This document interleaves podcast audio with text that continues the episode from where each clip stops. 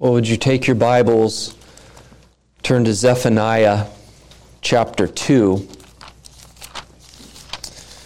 If you'll remember, Zephaniah is prophesying during the time of good King Josiah, during the time of a reform. We see very vivid language throughout this short little prophecy here that speaks of fearful judgment that is going to come upon all the world. A day of judgment is a day that strikes fear. Oftentimes, a day of judgment is something in conversation we may want to avoid it because of the uncomfortability of it, and certainly preaching it, you can feel that uncomfortability of preaching a text that is concerning God's wrath and his coming judgment that is coming upon the whole world and the destruction that comes with that. Yet, what we see in this little letter here is that this is God's means of waking a people up. In other words, this is God calling to his people, you need to wake up. And in that, God shows us how precious our salvation is to him. We also see that in the midst of destruction and judgment that is going to come, we also have great hope. We see great peace. We see wonderful promises that should provide our soul with comfort of that coming day, even when we see that peace coming through destruction. And so let us hear God's word Zephaniah chapter 2, beginning in verse 1. This is the word of God. Gather together, yes, gather, O shameless nation, before the decree takes effect, before the day passes away like chaff, before there comes upon you the burning anger of the Lord, before there comes upon you the day of the anger of the Lord. Seek the Lord, all you humble of the land who do his just commands, seek righteousness, seek humility. Perhaps you may be hidden on the day of the anger of the Lord. For Gaza shall be deserted, and Ashkelon shall be a desolation. Ashdod's people shall be driven out at noon, and Ekron shall be uprooted. Woe to you, inhabitants of the seacoasts! You nations of the Cherethites, the word of the Lord is against you. O Canaan, land of the Philistines, and I will destroy you until no inhabitant is left. And you, O seacoast, shall be pastures with meadows for shepherds and folds for flocks.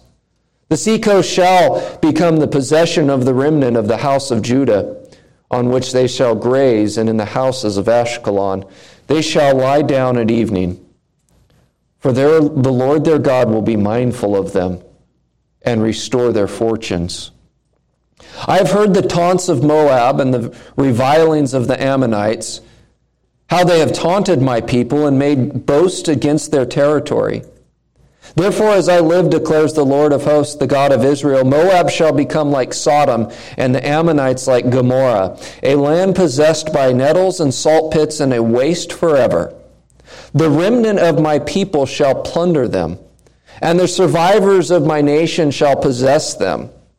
This shall be their lot in return for their pride, because they taunted and boasted against the people of the Lord of hosts. The Lord will be awesome against them, for he will famish all the gods of the earth, and to him shall bow down each in its place all the lands of the nations. You also, O Cushites, shall be slain by the sword. And he shall, and he will stretch out his hand against the north and destroy Assyria, and he will make Nineveh a desolation, a dry waste like the desert. Herds shall lie down in her midst. All kinds of beasts, even the owl and the hedgehog, shall lodge in her capitals.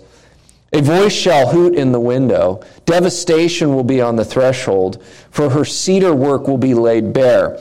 This is the exultant city, and lives securely that said in her heart, I am, and there is no one else. What a desolation she has become, a lair for wild beasts. Everyone who passes by her hisses and shakes his fist. This is God's word, and may He bless the reading of it.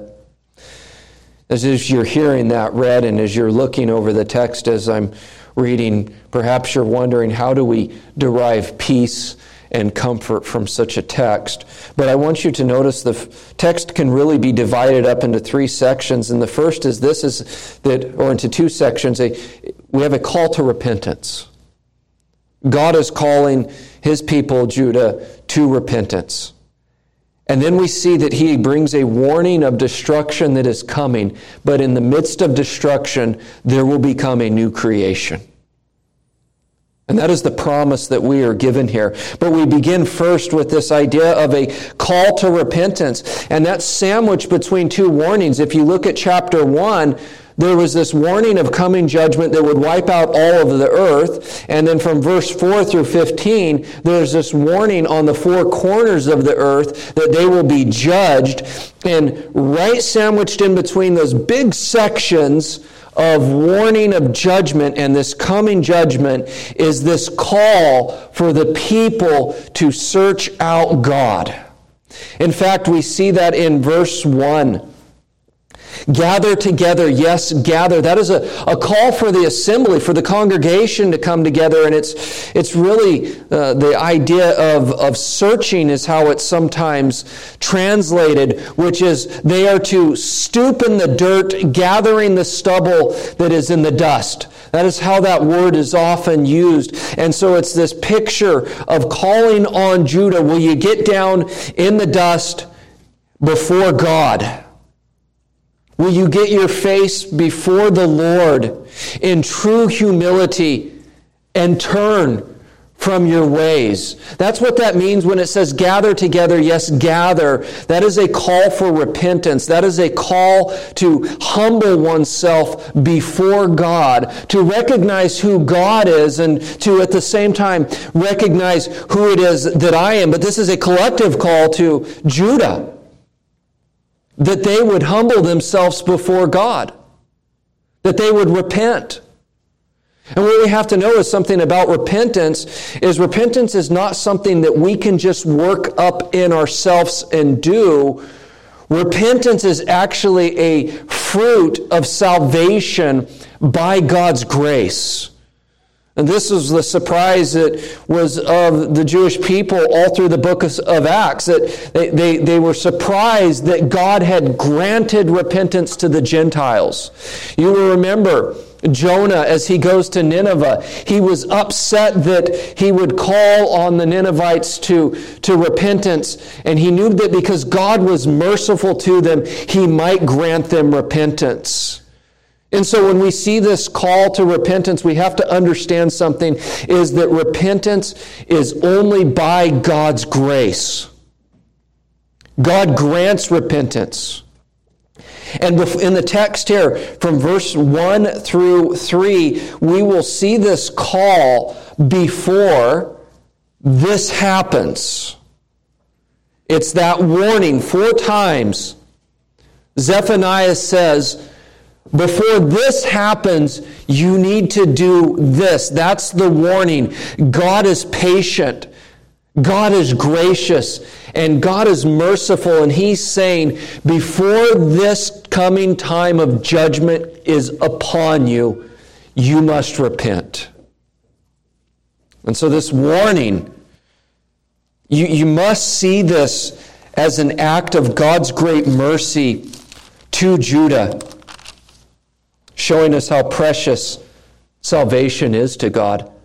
This is what Romans 2 4 says. Or do you presume on the riches of his kindness and forbearance and patience, not knowing that God's kindness is meant to lead you to repentance? Listen, there's coming a day when God will judge all the inhabitants of the earth. And you don't have to wonder whether that's going to happen because he already judged the earth in the flood. That tells us that he's going to do it again when he says he's going to do it again. He is patient with us, and he is calling us to repentance. Now, I want you to notice how this plays out in Judah is when he says and calls them to search out or to gather together, to come together in repentance and humility before God, he then says, O shameless nation. This is his prized possession as Judah. And he calls them, O shameless nation. Judah's really never called a nation in the Old Testament. God always refers to Judah as my people, as my treasured possession, but he doesn't call them that here. He calls them, O oh, shameless nation, and he calls them that for one reason because they had become a shameless nation. In other words, that phrase, shameless nation, is reserved for the Gentile pagan nations that were godless. Judah had become so corrupted that they had become indistinguishable from godless nations. Now, there's a correlation in this that we ought to see. And, and the idea of them being set apart they were to be set apart. They were to be different. And they were guided by God's word. God had given his people his word. But what had happened to that word? That word had been neglected. God had given them a law, God had given them a knowledge of Himself, but it, that word had not only been neglected, it had actually been disregarded and lost. You think of the tragedy of that, and we read of this during the reign of Josiah in 2 Chronicles 34. While they were bringing out the money that had been brought into the house of the Lord, Hilkiah the priest found the book of the law of the Lord given through Moses. Then Hilkiah answered and said to Shaphan the secretary, I, I have found the book of the law in the house of the Lord. And Hilkiah gave the book to Shaphan. So you can just play this out in your mind in our modern context. Let's just say one day, one Sunday, we, we just said, we're going to forego the sermon and forego the teaching, and we're going to do something really spiritual and sing songs and maybe share some testimonies. And that went on for several weeks and several weeks. And you, you just stopped bringing your Bibles after a while because you know we weren't going to open it up. And then eventually the Bible was never opened in this place. And, and you go down the road and down the road, and you can imagine how a people could get so far removed from the Word of God that they, they don't even know what's in there anymore. And then, and then one day someone comes in and says, I found this word, and it says, we're not in line with it. That was what happened during Josiah's time as they had gotten so far away from the word that finding it and was a shock to them that, that, that they, they were, were cut to the core. The, the word was the means of direction for them. The word was their restraint. And they didn't have that word, and they threw off any restraint that they had and had wandered from God. And so when God calls them, O shameless nation, it's because His word that preserved them, that kept them set apart, they didn't even have it, didn't know where it was. What priority does the word have in the visible church today? Is this word a priority in the church today? What about personally as an individual? And we, we have so many Bibles, and during the time of Zephaniah, you would have had a you would have had a scroll. You would have had something there that would have kept it. But it's not like you could have taken home a scroll with god's word and pulled it out and read it. It was very precious to have. Today how many of us have bibles? How many of us have multiple bibles? How many of us have shelves full of bibles? We have so much, and if you don't have one, you can go on, on online. You can even have someone famous to you read it to you. Well, we have the word surrounded by us, but when we have it so much there, so much of it is there, it sometimes can still be neglected, can't it? Corporately, how are we with the Word of God? As a church, are we distinguishable from a club? And what is it that makes us distinguishable? Is it not God's Word? And as families, do we look different because of the Word of God that leads us and directs us how we are to live as a family? As individuals, does the Word of God direct us how we are to, to live? At, at work, does the Word of God direct us on how we are to work? As with our friends, does it direct us? For our, our, our kids, does it direct us in our associations at school? Judah had been so far removed from God's word, they looked just like the other nations. May we never neglect this word. May it always be forefront, guiding and directing us. That's why they were called the shameless nation. And so he warns them before the decree takes effect. That decree, a decree of God, means it's something that's fixed. It means it's something that it's unchangeable. It means it's something that has limits upon it, that is, it is not movable because it is put forth by God, a decree. That is something that is guaranteed to take place, something that will happen. That's what we have to understand when we see this decree.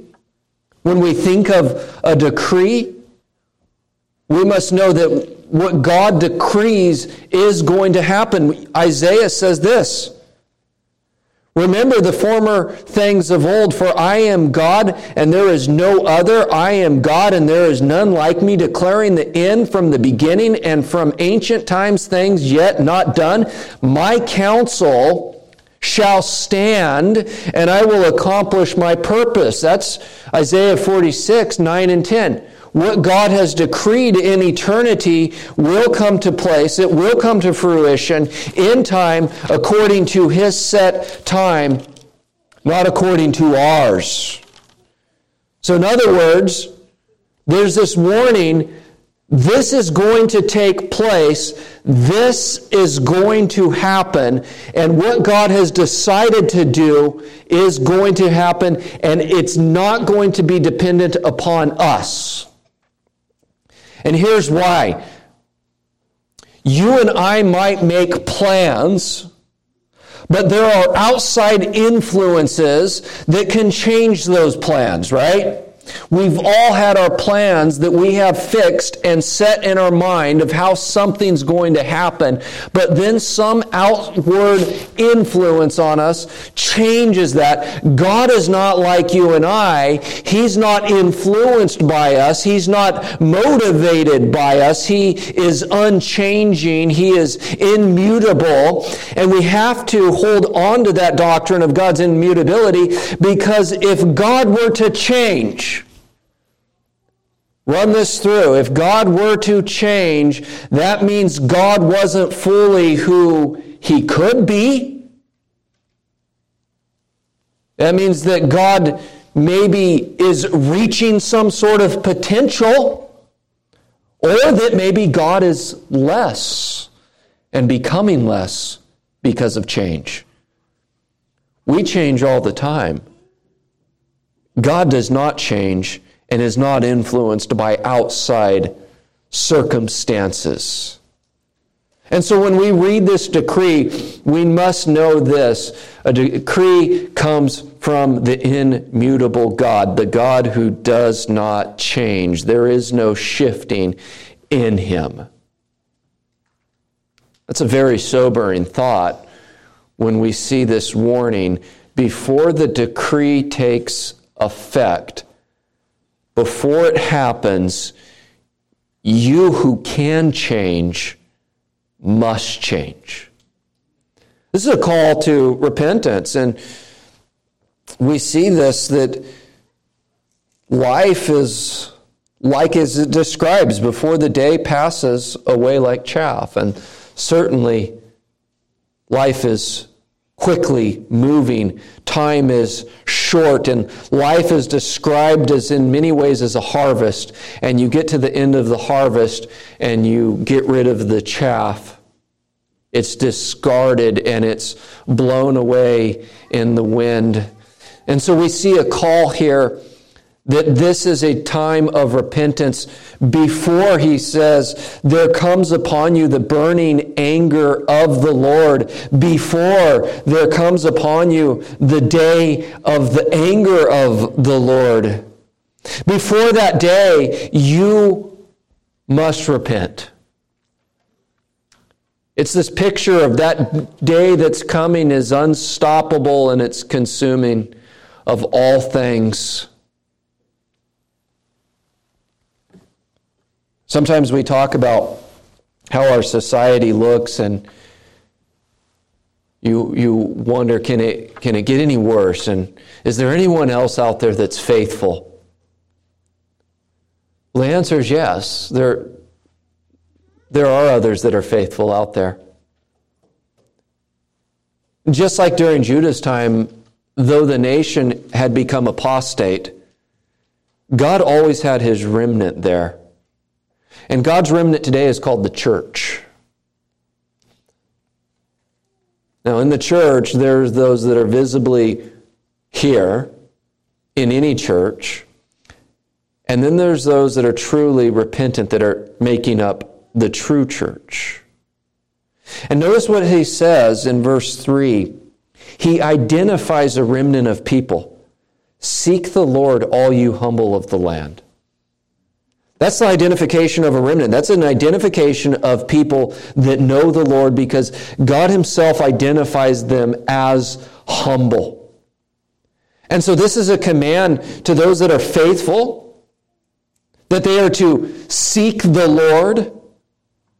This call to the humble, that they are to do his just commands, they are to seek righteousness, they are to seek humility, and perhaps you may be hidden on the day of the anger of the Lord. Now, you notice that prior to this seek the Lord, there's this statement that it's the day of the anger of the Lord. And then you get to the end of verse 3, and it says, the anger of the Lord again.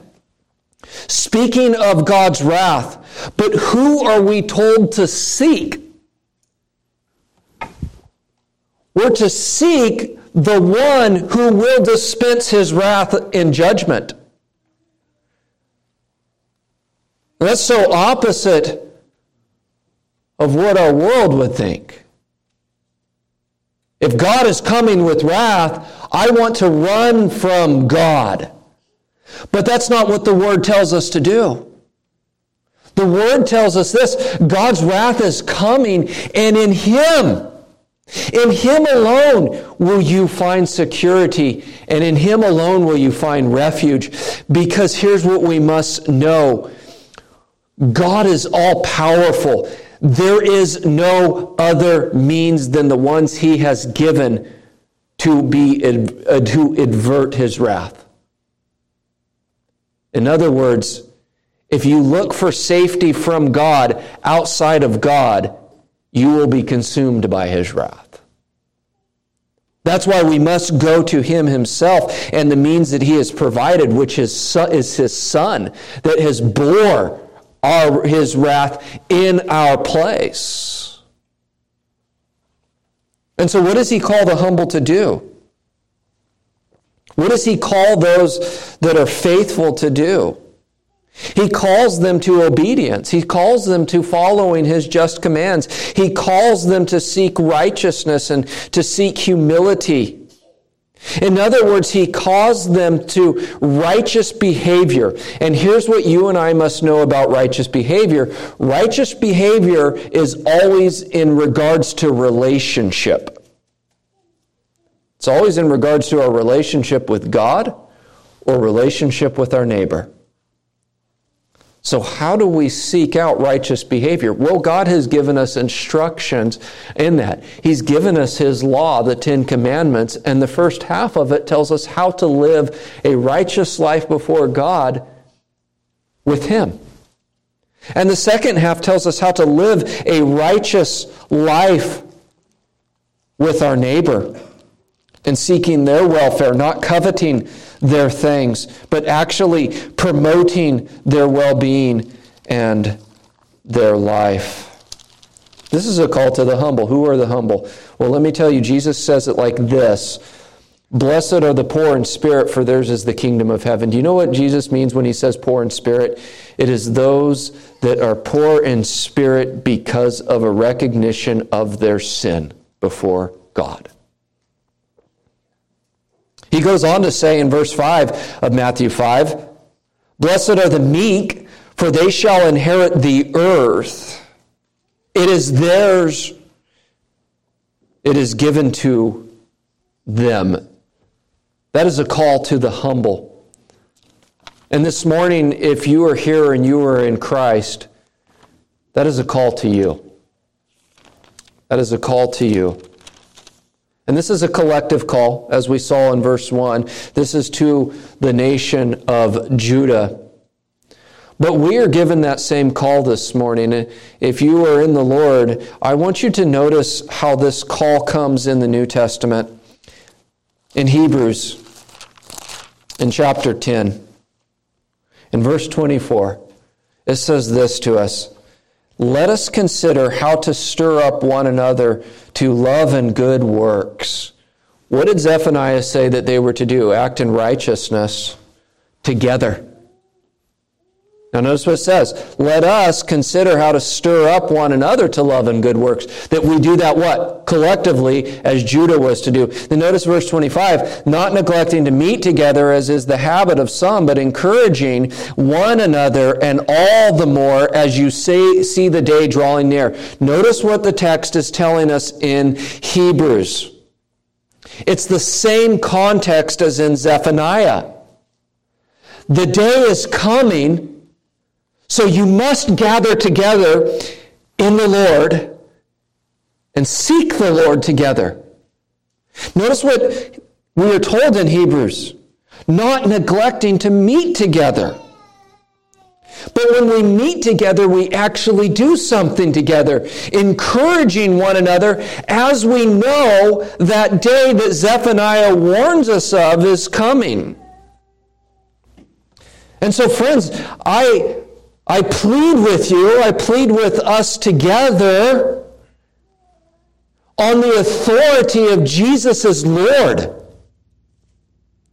who is to judge the heavens and the earth, that God calls us to meet together and not to neglect it.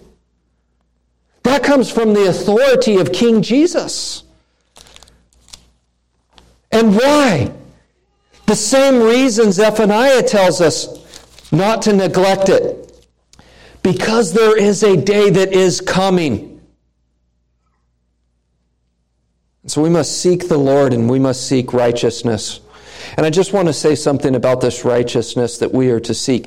If you are in Christ, you are made righteous by Christ's own righteousness. We are justified by Christ's righteousness, not our own.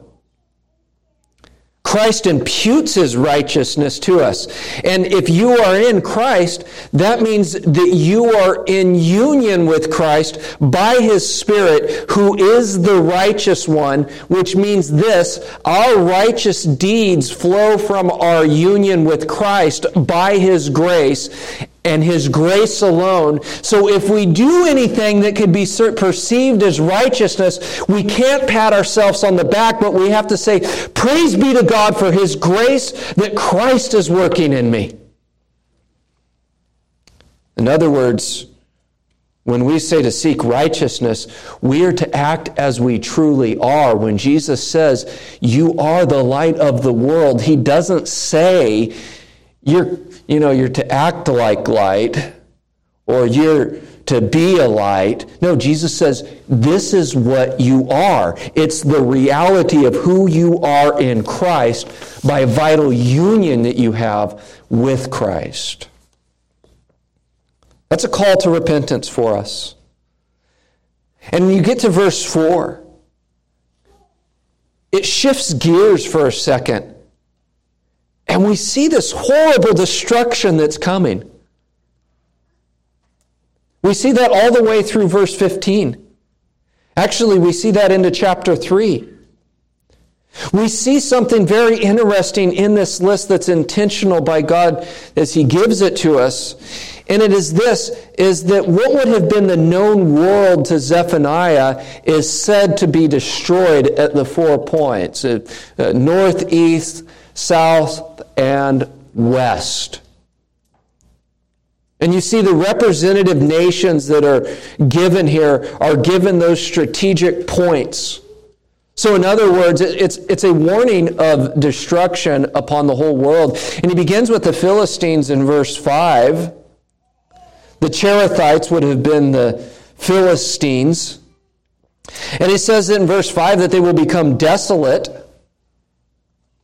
meaning it be, no one will be there, they'll be wiped out. And it says they'll be driven out at noon. Do you know what the significance of noon is? And this is so important for us to take note of, is that at noon, armies usually rested. They didn't fight at noon. They fought in the mornings, and at noon they would take a break.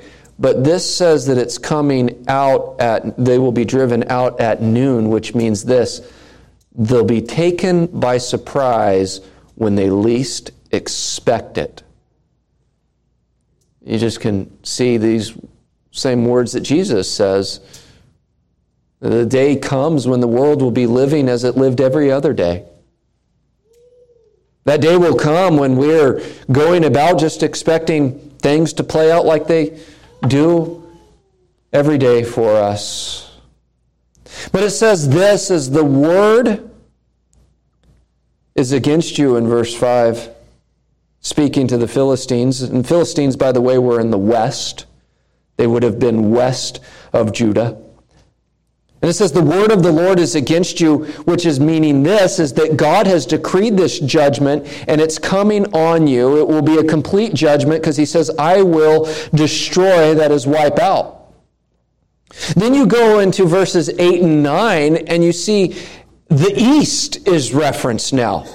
Philistines were the west, the Moabites and the Ammonites are in the east, and we see that now he goes to the east and looks at them of the Moabites, the Ammonites, that's the descendants of Lot. They were known for their cruelty. They were known for their violence. They were continually opposing God's people. And he tells us how they did this. I have heard the taunts and the revilings, how they have taunted my people. They have made boasts against their territory. That is the land that God had given them. They made boasts against it. And it says that he will wipe them out. Verse 9, they will become a waste forever. They'll become salt pits. What grows in a salt pit? It'll become a waste, as he says. What they once prided themselves in will be completely taken from them, as you see in verse 10. This shall be their lot in return for their pride, because they taunted and boasted against the people of the Lord of hosts. In other words, God says, My people were oppressed, my people were persecuted, and those who persecute them, I will make them desolate. He goes on to say of the south, the Cushites. That is what we would see as either Ethiopians or Egypt, that area. This is to the south of Judah. And we see in verse 12 that they will be slain by the sword, which is speaking of a judgment of death that will come upon them. And then verses 13 through 15, which is the Assyrians, we see that this is now in the north. So, what have we seen? the west, the east, the south, and the north. That is a picture of complete destruction of the known world. And I want you to see how bad it was for the Assyrians that were coming into the world power at that point. They're, they will be so desolated. It says that speaks of their capitals, it speaks of their palaces, and it says that they will be inhabited by the hedgehog. You know what a hedgehog is? It's a little spiny looking little gopher thing. The hedgehog will occupy what was once mighty. The hedgehog will be the, the, the new uh, occupant of all that they had. Their palaces will become the home of the owl. That's what will become of them. What was their downfall? Pride. Pride was their downfall. Look at verse 15. They said, We live securely here. What is that? That's dependency upon themselves. Self dependency. No recognition of God's common grace in preserving. They said this in their heart I am, and there is no one else. In other words, they assumed the place of God. That's pride. That's one thing that has is in common here that we have to see. God has his remnant which are marked by humility, and those that are destined for destruction are marked by pride. They're all marked by pride. Now, historically, as you look at these different nations that are mentioned here the Cushites, the Moabites, the Ammonites, the Philistines, and the Assyrians Historically, these things came to pass in degree, not fully. But they do come to pass. And something about Old Testament prophecy that you need to know is that when the prophet would come, there would be an immediate fulfillment of it Sometimes it might be a hundred years or, or further out, but there would be coming a, a picture of what would take place, and it would happen in degree. But there was always this end time look where it's fully consummated and it's fully realized. And so, in many ways, these, these judgments temporarily come upon them. But what is we have to note here is that this is actually going to be fulfilled in its fullness on that day when the Lord returns. And so, the point of these places named as a point of represent, representing those four corners of the earth is this is that we have to see the nations as in Daniel chapter 7 the nations are described as what? The beast that opposes God's people. Those marked by pride that come against God's people will be made desolate. That's the destruction. That's the warning of its coming. That's a fearful day. But in this text, and I hope when I read through it you caught this, there's also this beautiful picture of recreation. There's this wonderful picture of what is awaiting the humble of the Lord, those that have been made righteous by Christ. And so when we see these warnings, we see a promise of destruction for the wicked, but we also see intermixed with that is a new creation that's awaiting the faithful. And just if we look at the text itself, what does this new creation look like? The first thing that it will be marked by is this is peace. I want you to notice in verses 6 and 7. It says, And you, O seacoast, shall be pastures with meadows for shepherds and folds for flocks. The seacoast shall be the possession of the remnant of the house of Judah, on which they shall graze, and in the houses of Ashkelon they shall lie down at evening, for the Lord their God will be mindful of them and restore their fortunes. Now, this is so important to know this, is that we are told that the Cherethites and the Philistines, that they will be destroyed until no inhabitant is left. Everything will be driven out but then we're told in verses 6 and 7 that God will give this land to his people. But didn't you hear the language of Psalm 23 in there? Look what it says. You shall, you shall lie down at evening. We are told here that God will be mindful of them, that He will bring a meadow out for the shepherds and the folds for their flocks. Do we not have the picture of what we are promised as a reality in the Lord Jesus Christ? And we see it so clearly in Psalm 23 The Lord is my shepherd. I shall not want. He makes me lie down in green pastures. Why can you lie down in green pastures?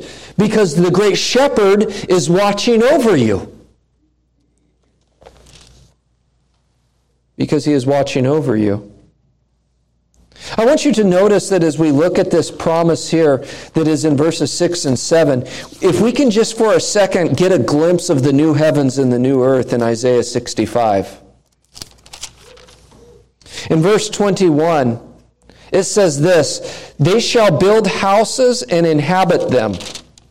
They shall plant vineyards and eat their fruit. They shall not build and another inhabit. They shall not plant and another eat, which means there's no more worry of the curse upon this earth on us. It says, For the days of a tree shall be the days of my people, and my chosen shall long enjoy the work of their hands. They shall not labor in vain or bear children for calamity, for they shall be the offspring of the blessed of the Lord, and their descendants with them. Verse 25 The wolf and the lamb shall graze together, the lion shall eat straw like the ox, and the dust shall be the serpent's food. They shall not hurt or destroy in all my holy mountain, says the Lord. So, what will the new heavens and the new earth be like? It'll be just like what Adam saw a new creation where God says, This, this is all yours. And you can walk with me. And you can lay down when you're most vulnerable, and you will be protected. Now, take dominion. We will be given that. That is the recreation that will take place, that we are given safety, we are given security.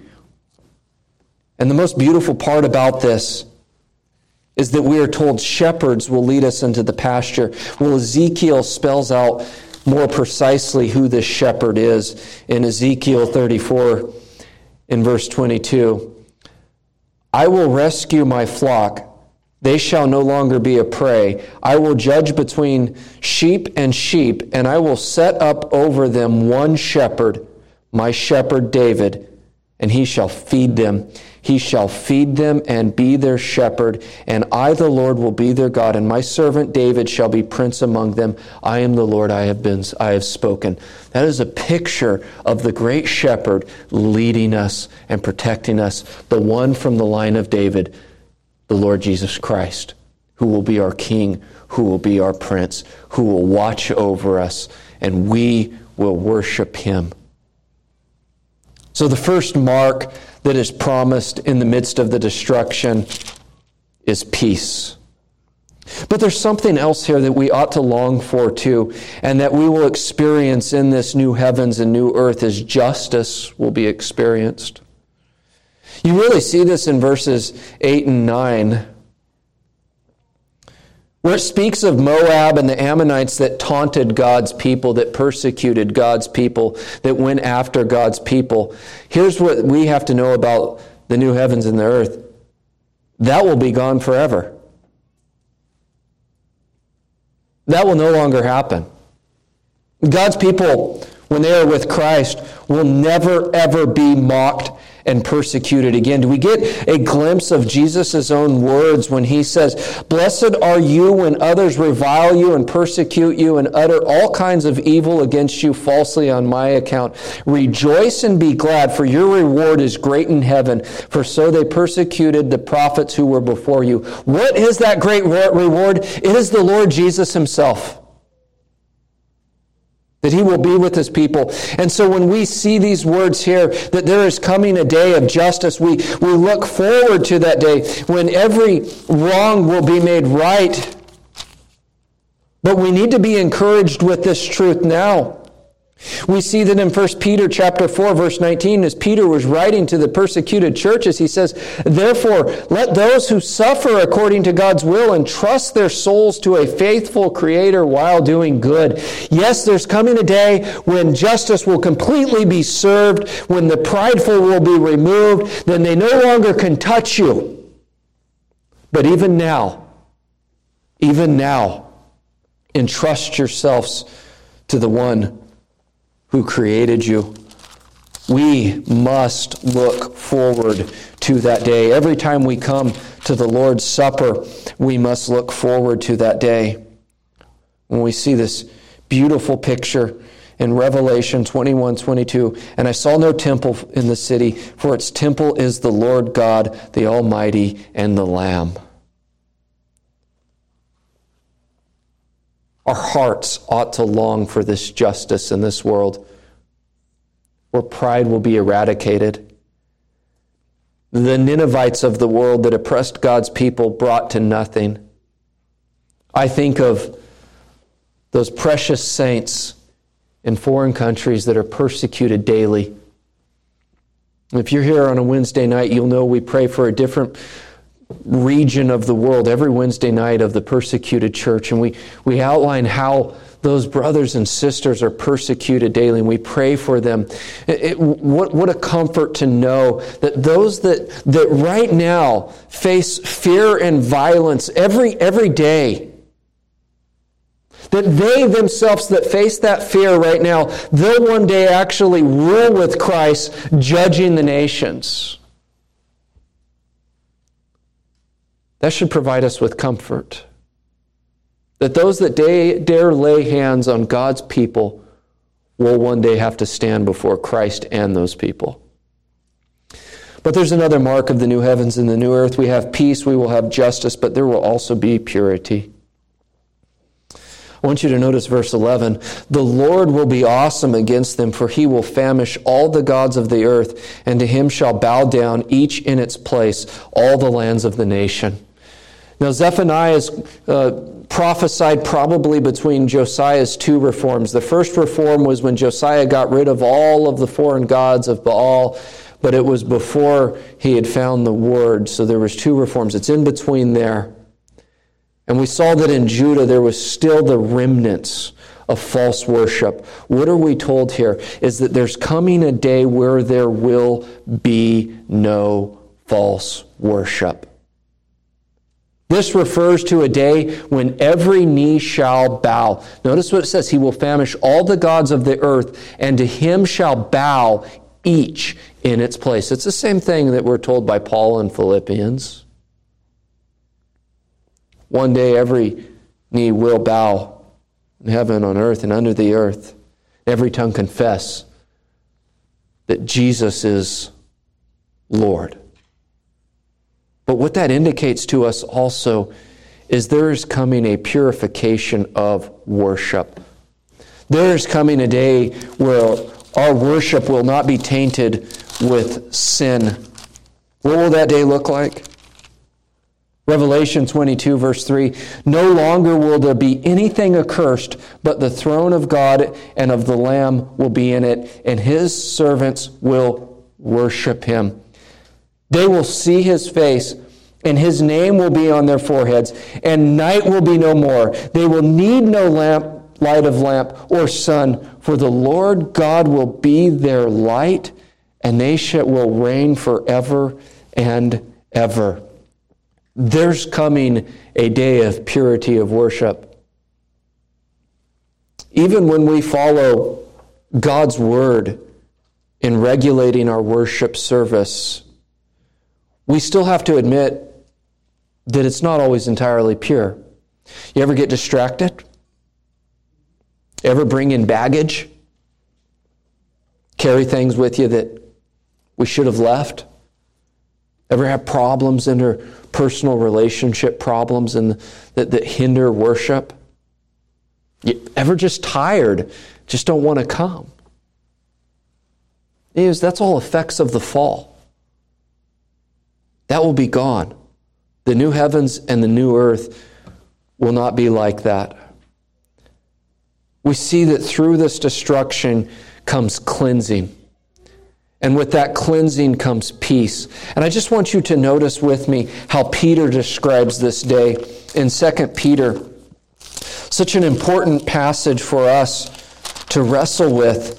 In 2 Peter chapter 3, in verse 11, since all these things are thus to be dissolved, what sort of people ought you to be in lives of holiness and godliness? waiting for and hastening the coming of the day of God, because of which the heavens will be set on fire and dissolved, and the heavenly bodies will melt as they burn. But according to this promise, we are waiting for new heavens and a new earth in which righteousness dwells. Now, a lot of people want to debate, and they've been debating this since the second century. What does that mean that the earth will be dissolved by fire. Some think that it will be a complete annihilation of the new heavens and the new earth, and then a new thing brought in. Others see it as destruction through purification.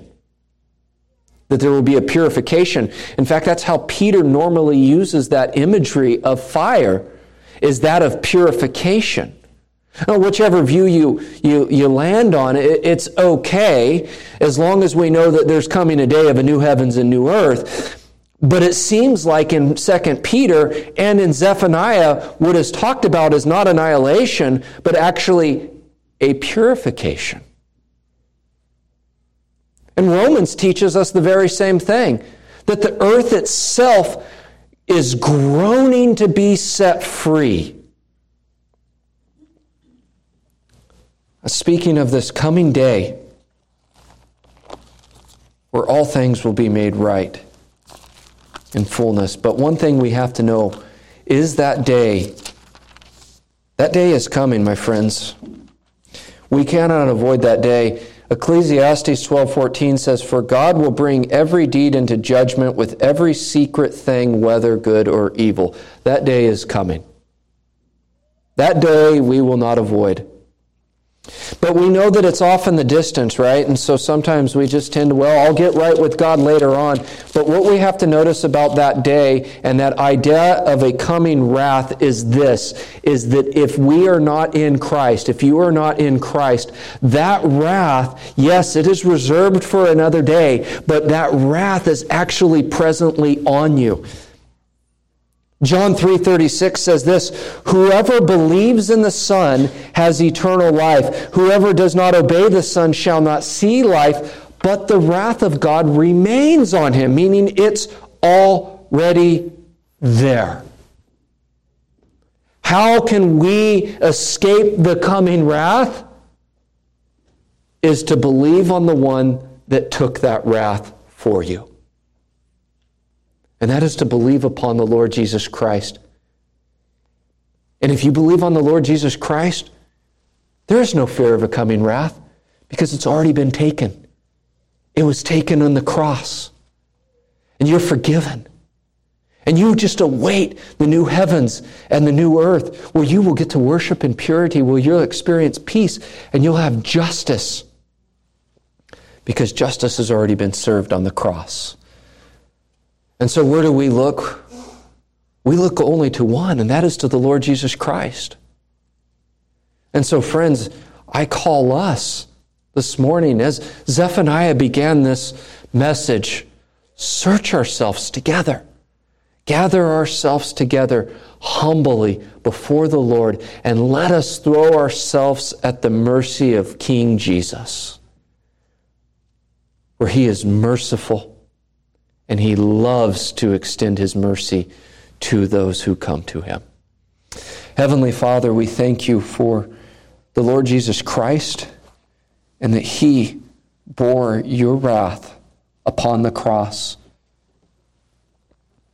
We know that we deserve it, but by your grace and your grace alone,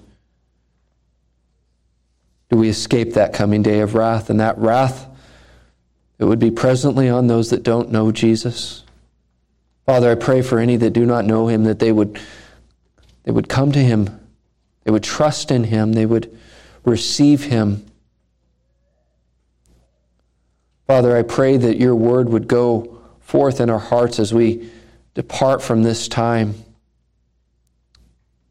And that we would be reflecting on the truths of your word and the comforts of your gospel. And that we are awaiting, those that are in Christ are awaiting a new heavens and new earth. And, and, and, and words cannot even describe how glorious it will be. But its glory will be because the Lamb is in the midst of it, where he will be worshiped for all eternity. We pray these things in Jesus' name. Amen.